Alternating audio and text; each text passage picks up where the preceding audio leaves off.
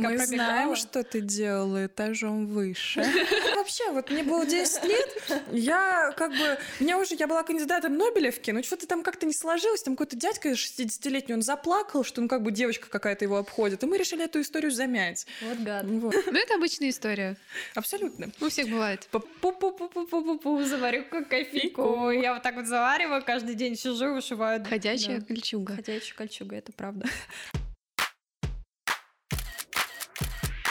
За кадрем, кадрем, за кадрим, за кадрем, кадрем, за кадрим, за кадрем, кадрем, за кадрим, за кадрем, кадрем, за кадрим. Всем привет, это подкаст Юксайте, подкаст о медиа в современном мире и об искусстве в этом современных в этом реалиях. современном... Да, да, реалиях. С вами Лика, и Олеся. Лика – продюсер, основательница продакшена Юксайте, просто замечательный, талантливый человек. И с ее легкой руки мы здесь собрались. Олеся не менее талантливый человечек, наш архитектор медиа пространства. Yeah. А если у вас возникнет вопрос, что это за профессия такая, зайдите на сайт Высшей школы экономики, на факультет креативных индустрий а, и посмотрите образовательную программу медиакоммуникации, потому что студенты вам на этот вопрос все равно не смогут ответить, на кого они учатся.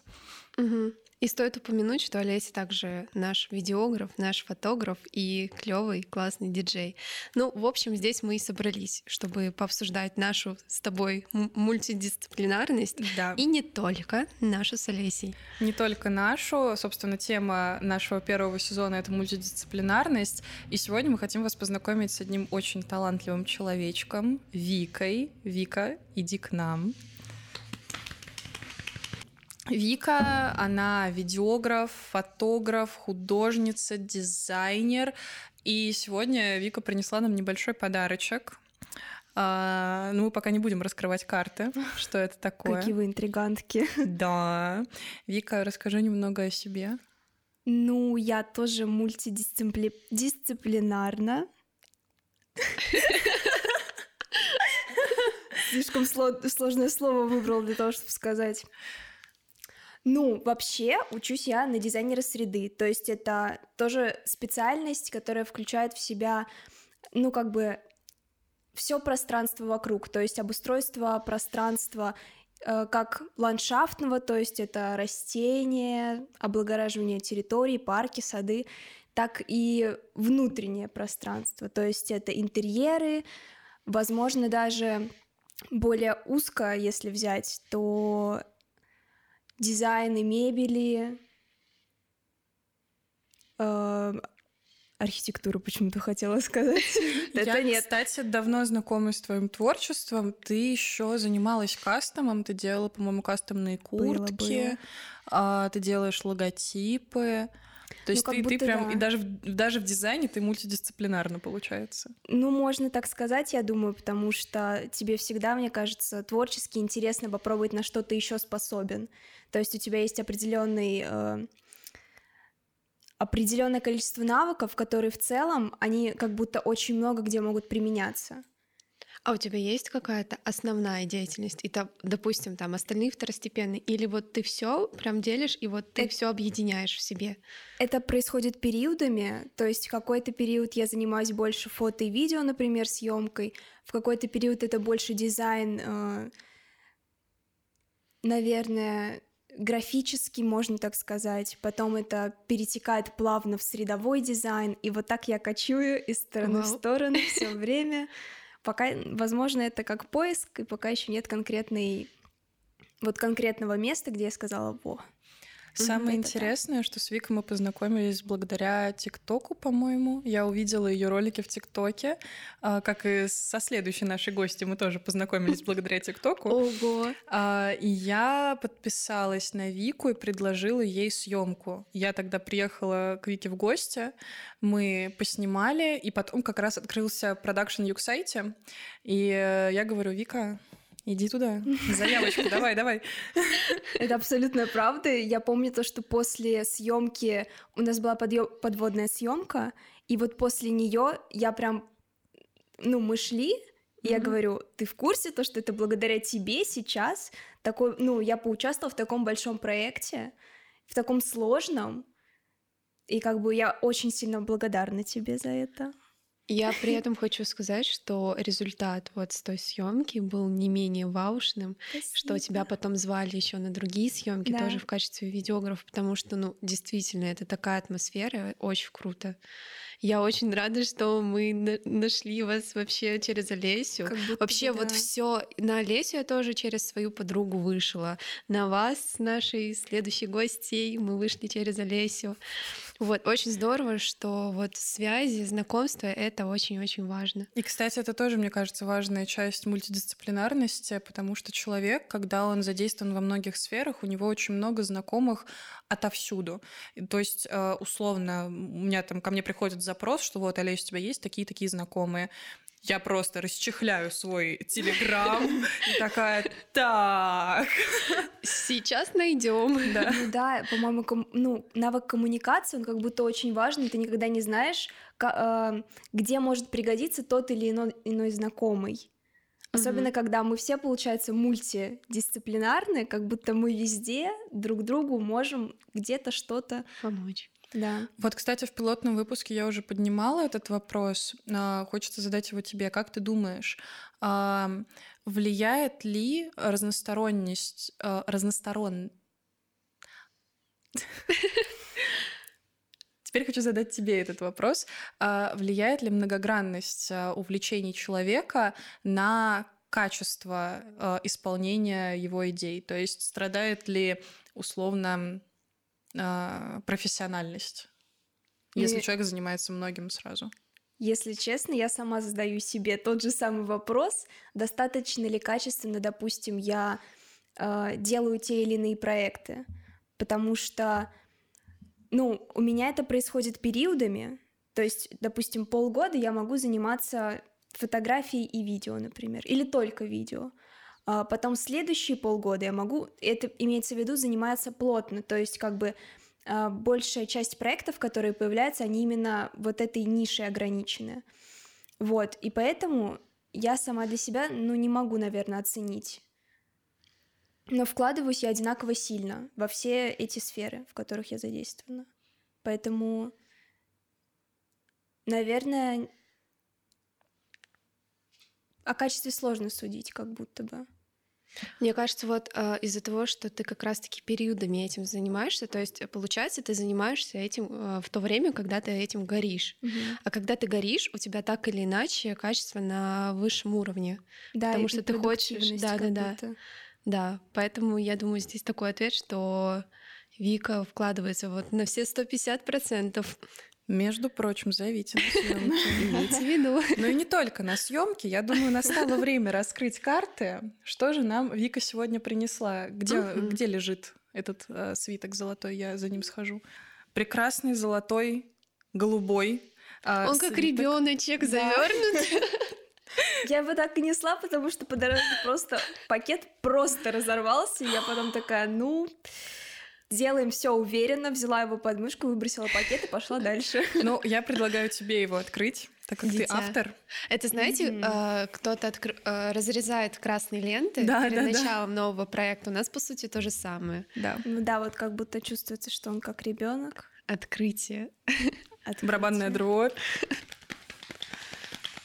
Блин, Только я не знаю, оп, он кверх ногами. Ну что, поздравляем нас со своим собственным ковром. Я захотела его сделать, сама предложила идею, все, даже немножко дизайн остался все-таки за мной, потому что не было ограничений особо.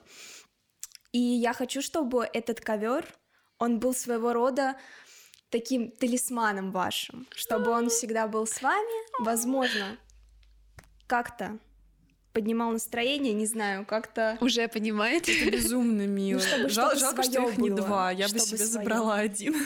обращайся. Даем в аренду. Вот, поэтому все, я его вам передаю, он теперь под вашим крылом, да. Ребеночка нам отдают. Да. А, Спасибо Передаю тебе большое. большое. Ой, вам спасибо большое. Скажи что-нибудь нашей аудитории. Какой-нибудь совет, Верьте может в себя. Верьте в себя, ваш ковер тоже окажется в таком невероятном подкасте у таких невероятных людей. Занимайтесь тем, что ваша душа требует. Ой, это Спасибо очень большое. хорошо. Спасибо тебе. Да, спасибо. Можно я тебя обниму? Можно, конечно. тоже хочу.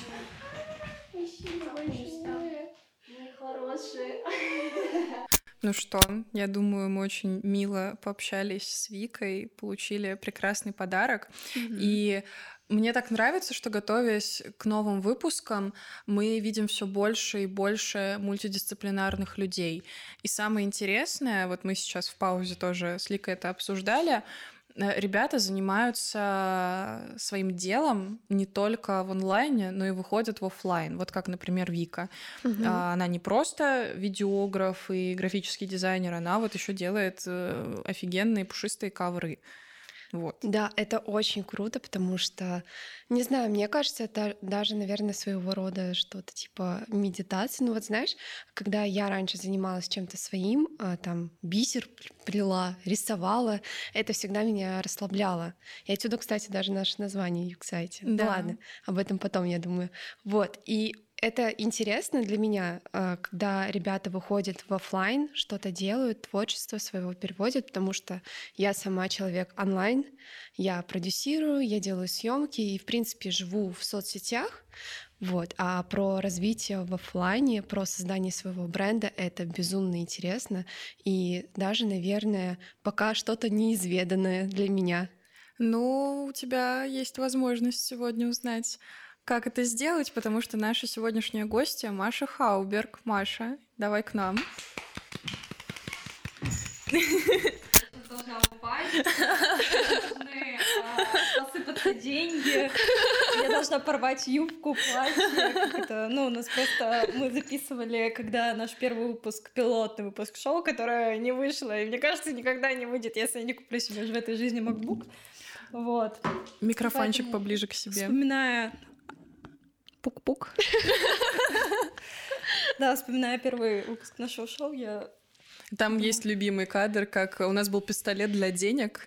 Не, он Э, рассыпался сразу же. Он сразу же Я рассыпался. споткнулась, я входила в кадр, я споткнулась, все деньги полетели сразу Я носила на шпагат на столе.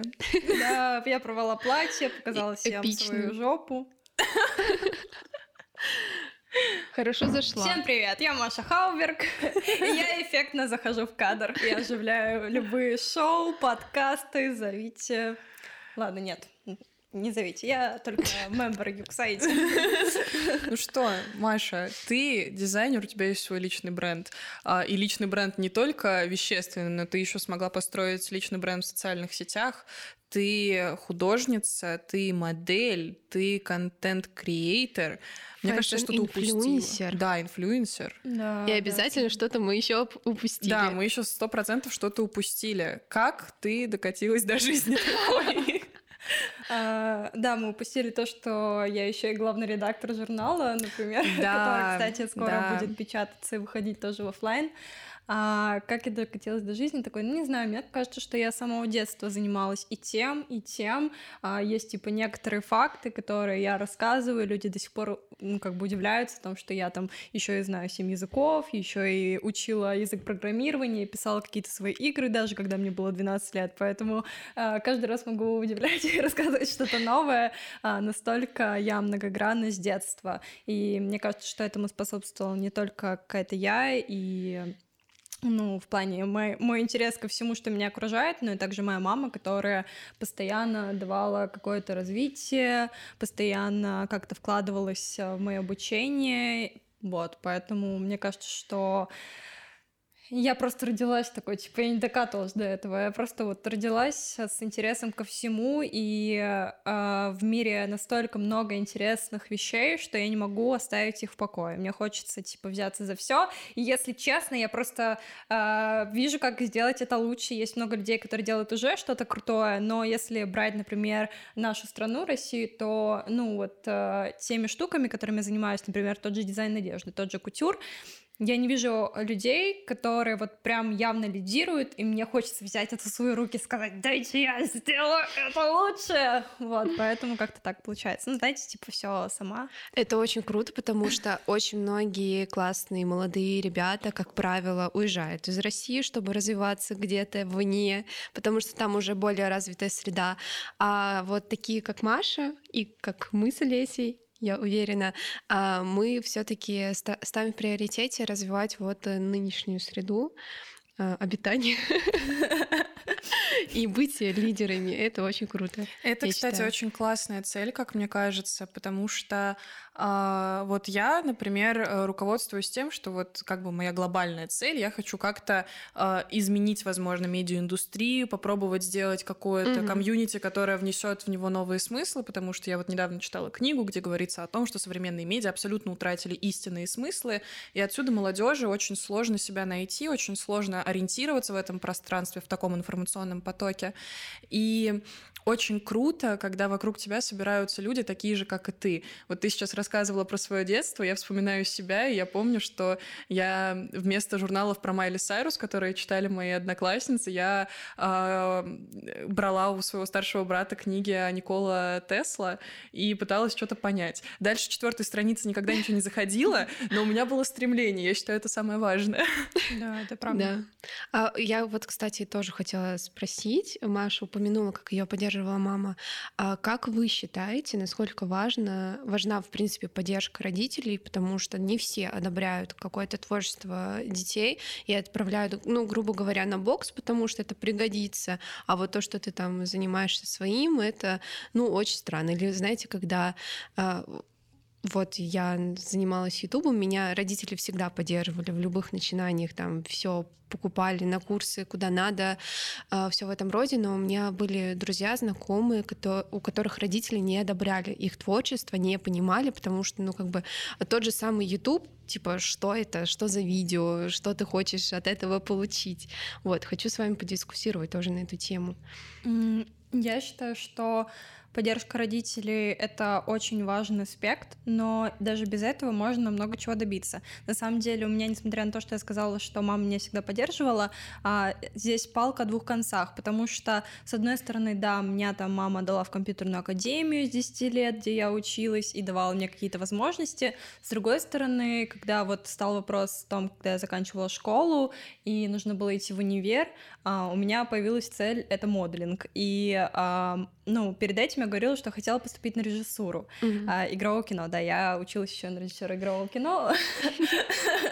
Вот. Э, э, но к моменту поступления я понимала, что у моей семьи нет э, таких финансов, чтобы прям учиться на коммерческой основе. Тем не менее, а, учиться, поступить на бюджет, ну, вот я поступала в два университета, это в ГИК и СПБГ КИТ, в итоге поступила в КИТ, но я понимала, что на бюджет попасть очень сложно.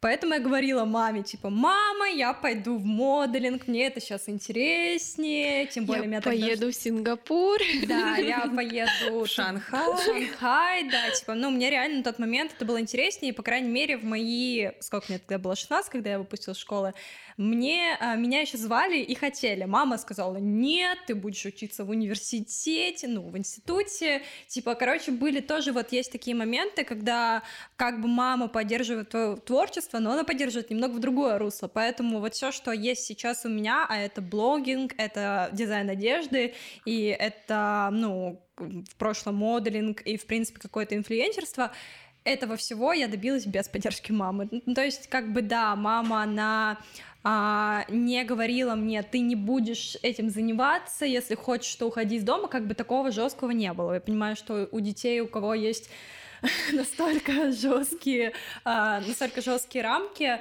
а, им намного сложнее. У меня такого не было. Но я сама ушла из дома, а, сама переехала в Москву и самостоятельно развивалась. Там финансовая поддержка родителей была минимальна, поэтому я считаю, что как бы что с поддержкой, что без этого можно добиться, влияет только то, насколько ты рвешься и горишь. А, но, конечно же, когда тебя поддерживают родители, это все дается намного проще, и, возможно, ты вырастешь менее травмированным, и тебе будет проще по жизни идти. Ну, по поводу поддержки семьи, это действительно палка о двух концах, потому что меня родители все детство как бы поддерживали. Я хочу на дзюдо, я иду на дзюдо. Я хочу в художественную школу, я иду в художественную школу. Плавание, танцы, вообще все. Но э, когда я в 10 классе хотела поступать в ВГИК, даже пошла на курсы в ГИКовские, все, а в 11 классе мне сказали, что это не профессия, ты не поступишь, и давай-ка не будешь этим заниматься. Параллельно с этим я занималась фотографией, и родители это как-то не понимали и не одобряли, потому что все мое свободное время было занято съемками, и они такие, так, а посуду когда мыть? Вот, в одиннадцатом классе у нас была жесткая очень конфронтация из-за поступления, и прям это был такой очень травмирующий опыт, который впоследствии все-таки вылился в очень крутой поворот, а, где я смогла отстоять как бы свои желания и все. И сейчас учусь там, где я хочу, и занимаюсь тем, чем я хочу. Я помню, был период, что мне какое-то время даже приходилось скрывать, что я езжу на съемки. Я говорила, что я к подружке, я не снимаю, все нормально. Или там, когда ты снова на съемке, ты уже поступил в эту, в эту высшую школу экономики, ты уже всем все доказал, что ты не просто так эти полгода э, фигней страдал. А, тебе звонят и говорят, что а давай-ка мы э, вот на период обучения, на эти четыре года, мы закончим вот с этими твоими побегушками. Я говорю, как вы это себе представляете? Нет, я с этим не закончу. Но э, должна дать должное. Я думаю, что они, вот, ну, мои родители, э, они просто за меня очень сильно переживают. Они переживают, что что-то у меня где-то не сложится, что-то у меня не получится. И вот, кстати, хочется дать совет аудитории, которая сталкивается с такими же вот рамками от родителей. Э, Просто скажите им, что вы хотите научиться самостоятельности, самостоятельности и хотите самостоятельно принимать решения, потому что эм, я помню, что я пришла к родителям и сказала, что вот в прошлый раз, когда я поступала в университет, э, как бы я поддалась вашему мнению, но сейчас я понимаю, что я не хочу винить вас в своих каких-то неудачах до конца жизни. Потому что если я не попробую сейчас, я буду об этом жалеть. И кого я буду, буду в этом винить? Вас. Поэтому давайте-ка вот я буду делать то, что я хочу, то, что считаю нужным. Спасибо за помощь. Вот, я их очень люблю. Лучшие. Но в общем-то, все, что нас не убивает, делает нас сильнее. Это правда, это чистая правда. Сколько раз убеждалась в этом, абсолютно так. На самом деле, а, вот все, что в жизни происходит, даже худшие события, они в итоге приходят, ну, приводят к, к лучшему истоку. Вот. И, ну, вот я вот сколько раз не вспоминаю все какие-то жесткие контры с родителями, все какие-то ситуации жопные в жизни, они все равно а, в итоге приводят к тому, что я сейчас живу лучшей mm-hmm. версией своей жизни. Я согласна, потому что если бы условно мне бы не ставили таких рамок, я бы не была такой смелой. Я бы не бралась, не любила бы экспериментировать, э, не бралась, я имею в виду, за какие-то проекты, за какие-то высоты, до которых мне еще там далеко. В общем-то, я научилась пробовать, я научилась идти и течь между струйками, в любой ситуации. Поэтому это очень классный опыт. Не можешь побороть, подчинись, чтобы разрушить это изнутри. Факт, факт. Ну, говорят же еще то, что когда ребенок находится в рамках, он всегда пытается вырваться из них. А когда ему, грубо говоря, все позволяют, то ну, он такой. У него нет живет, стремления. Он и уже не хочет там, типа, волосы красить, татуировки делать и еще mm. что-то. Мне так, очень... значит, все в России в итоге станут э, суперспешными. Да. Значит, Россия станет страной номер один, правильно я понимаю? Так что все возвращаемся.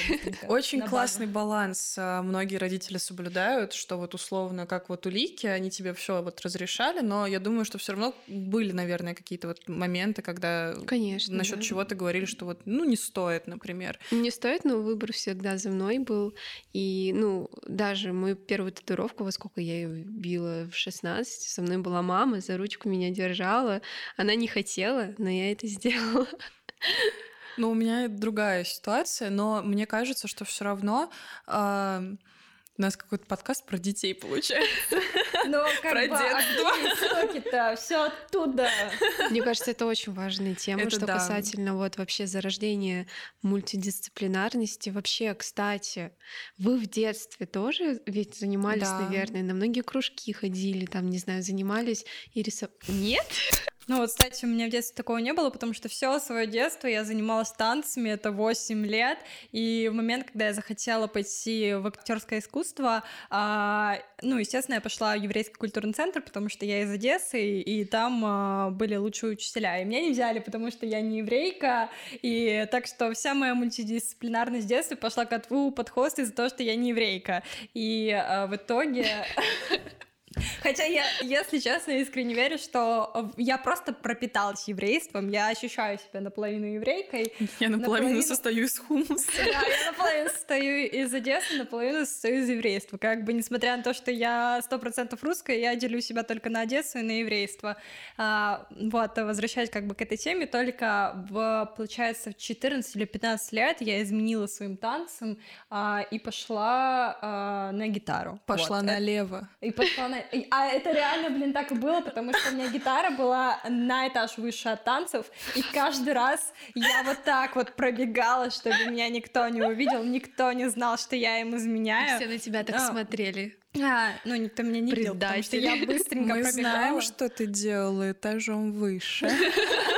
Ну да, но вот а, сейчас обманула все таки получается, это было 14, а с 10 лет я еще занималась компьютерной академии, писала программы на языке C++, игры, ну, в общем, а, как все нормальные э, дети. Нормальные. Да, ну, слушай, да я вообще, вот мне было 10 лет, я как бы, меня уже, я была кандидатом Нобелевки, но что-то там как-то не сложилось, там какой-то дядька 60-летний, он заплакал, что ну как бы девочка какая-то его обходит, и мы решили эту историю замять. Вот гад. Вот, вообще, гаденыш.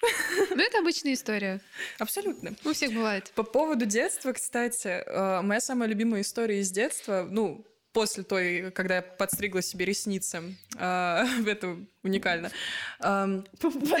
Прости, что? Ладно, я расскажу. Так и быть. Да, в детстве мне очень нравилось, когда мне на нос падает что-нибудь пушистенькое. У меня был выбор, постричь себе кисточки или ресницы. Ну, кисточками я рисую, Зачем мне стричь кисточки? Я решила постричь себе ресницы.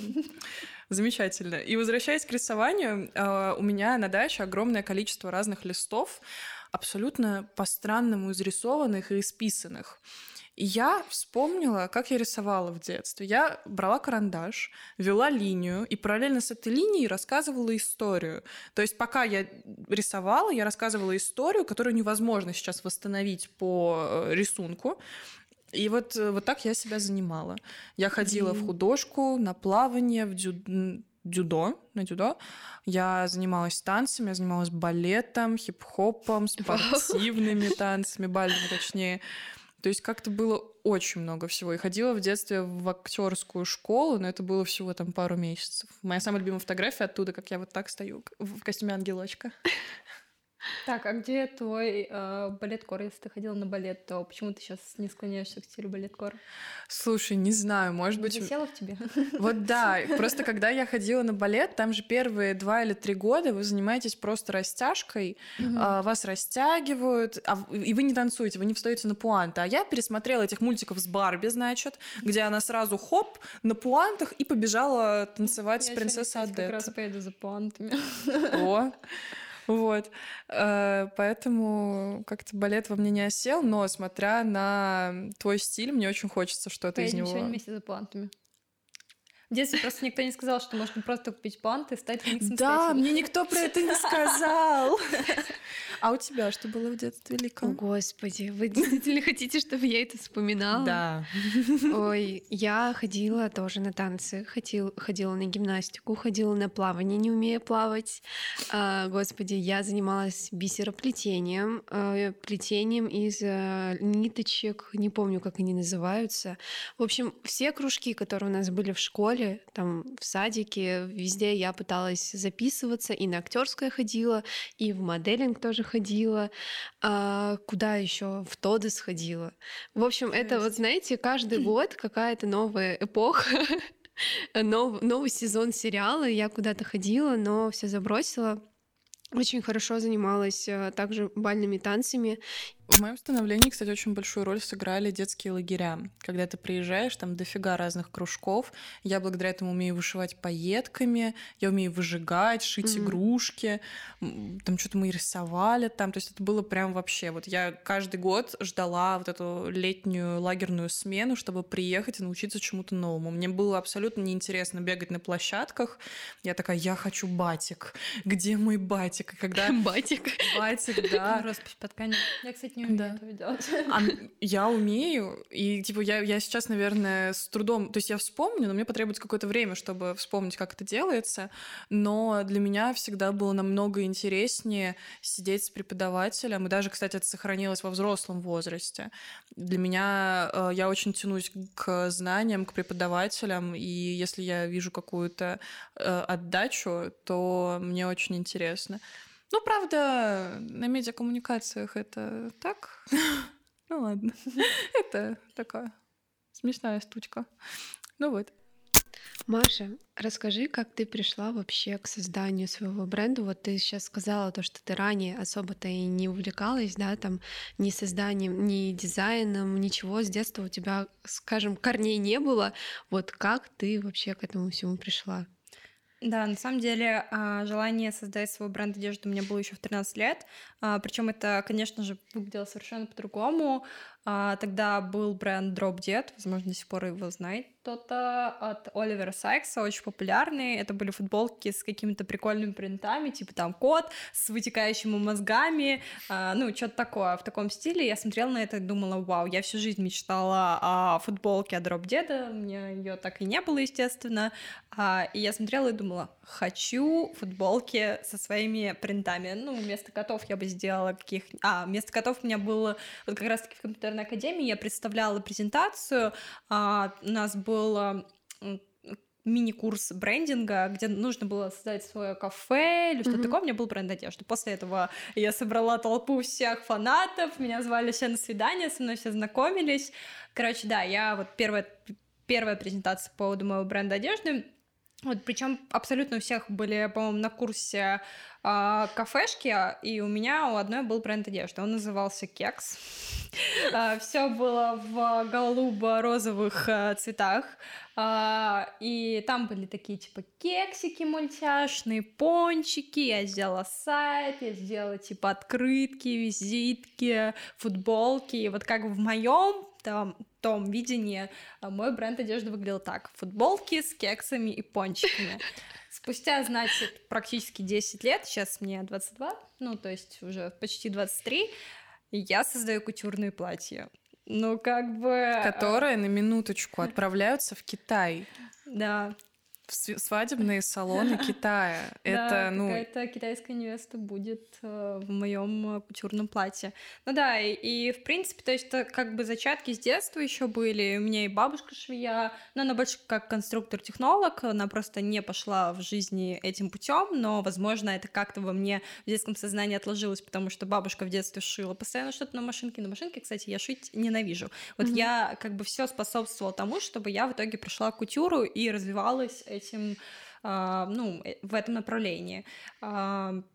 Да, я вот даже не знаю, ну как-то эта идея просто сидела во мне в один момент, я же начинала шоперов, типа мне бабушка привезла машинку из а, а, Одессы, а, потому что на тот момент, когда начинала свой бренд, я уже жила в Питере, в России, бабушка из Одессы привезла старую швейную машинку, на которую я до сих пор шью, я не купила себе новую швейную машинку, потому что каждый раз я думаю, типа, а зачем, если я это не люблю, вот, и я начинала с шоперов, то есть я вообще без какого-либо понимания, как это шить, что такое лекало. Я просто, мне бабушка еще четко помню, когда я пыталась шить какие-то свои первые изделия, я просто на глаз брала, вырезала, типа, форму, сшивала, у меня получилось платье. И я помню четко, как мне бабушка говорила, типа, Маша, это так не работает, у тебя не получится, ты должна понимать, как шить. Я такая, да пофиг, Ну, как бы так вот и получалось. И таким образом, вот там, если пролистать бренд сначала, а, запрещенную соцсеть,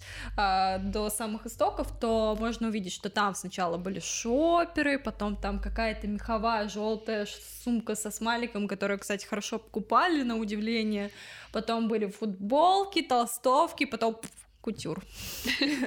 Ну, как-то... Заварю кофейку. Я вот так вот завариваю, каждый день сижу, вышиваю, думаю, лучше футболки бы делала, наверное. Да, ну просто у меня не было денег на то, чтобы пойти кому-то шить. Шить самой мне не получалось, ну, качественно то, насколько я хотела.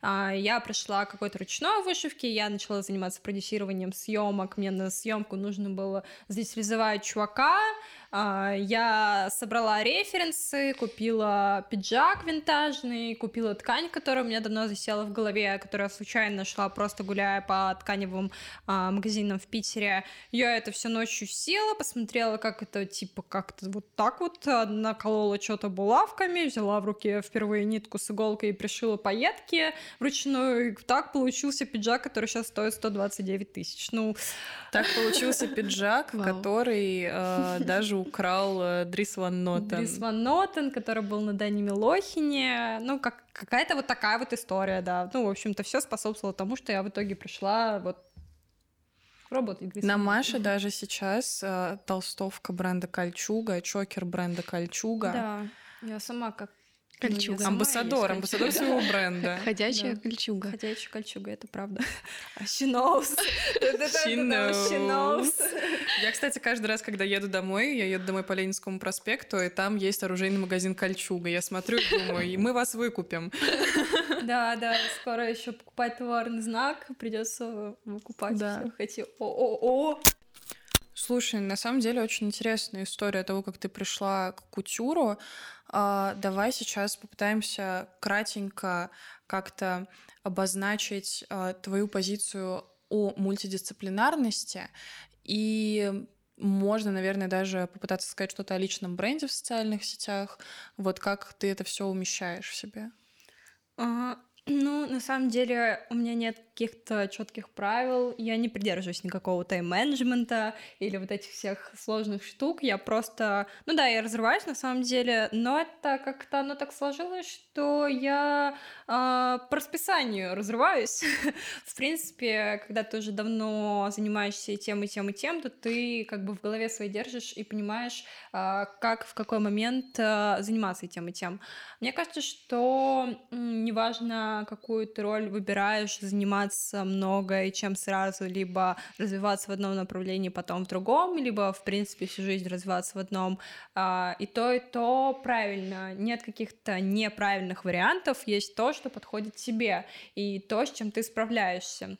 Я знаю, что очень многие советуют сначала выбрать что-то одно и развиваться в этом, но я не считаю, что это правильно, потому что э, если ты выбираешь что-то одно и как-то ущемляешь себя в каких-то других аспектах, понятное дело, что ты будешь страдать. А самое главное — это то, что ты горишь, а заряжаешься, и неважно, да, ты можешь вставать, но так или иначе ты будешь заниматься всем тем, что тебе нравится. Поэтому я считаю, что если человек хочет заниматься и тем, и тем, и тем, пускай занимается, потому что рано или поздно все равно а, что-то одно будет лидировать, ну, например, как у меня дизайн одежды, mm-hmm. что-то другое будет просто дополнять. Это как у меня, например, инфлюенсерство или что-то там еще, или тот же контент-креатор, которым я могу зарабатывать, ну, дополнять свой какой-то дополнительный доход иметь. Вот, поэтому Отношение у меня а, только положительное к этой теме. И, ну, какие советы могу дать? Просто стараться разгружать, следить, следить за своим состоянием, что самое важное, в принципе, отслеживать то, как ты себя ощущаешь, а, и ставить в первую очередь а, то, что тебя кормит, ну, грубо говоря, то, как бы, а, что ты будешь делать больше всего, больше всех остальных задач, а все остальное как бы называть хобби, а даже если ты хочешь в дальнейшем на этом зарабатывать, то все равно как бы оставлять это как хобби, потому что таким образом, скорее всего, ты будешь этим заниматься чаще, чем нежели если ты будешь делить свой день условно на три и три задачи выполнять сразу. Если ты поставишь как бы на день основную задачу, остальное оставишь как бы на вечер, то а, вероятность того, что ты сделаешь это хобби больше, чем нежели если ты поставишь это в основную задачу. Блин, вот, очень крутая мысль. И еще, да, не забывайте, пожалуйста, отдыхать, выделять время на отдых. Вот да. у меня, например, с этим большая-большая проблема. И, как Маша сказала, у тебя нет тайм-менеджмента, у меня mm-hmm. тоже особо его нет. У меня просто расписанные дела по, по час, э, по, по каждому часу, и у меня нет времени на отдых. И я даже себе вписываю реально напоминание, что все, я должна отдохнуть, я не То должна ничего самое, делать. да. То же самое. Еще очень важный совет. Будьте самими собими. Самими самими. Самими собими. Мне кажется, что на этом мы можем закончить. Маша, мы И пойти будем- отдыхать. И пойти отдыхать. Я думаю, что на этом мы можем закончить. Спасибо вам большое за просмотр, за прослушивание. Маша, мы будем обязательно тебя ждать еще раз в гости. А, ну что, всем спасибо и до новых встреч. Поговорим с вами о мультидисциплинарности в следующий раз с новыми интересными гостями. Да, обязательно подписывайтесь, сохраняйте нас на всех площадках. Мы вас закадрили. Да, уже.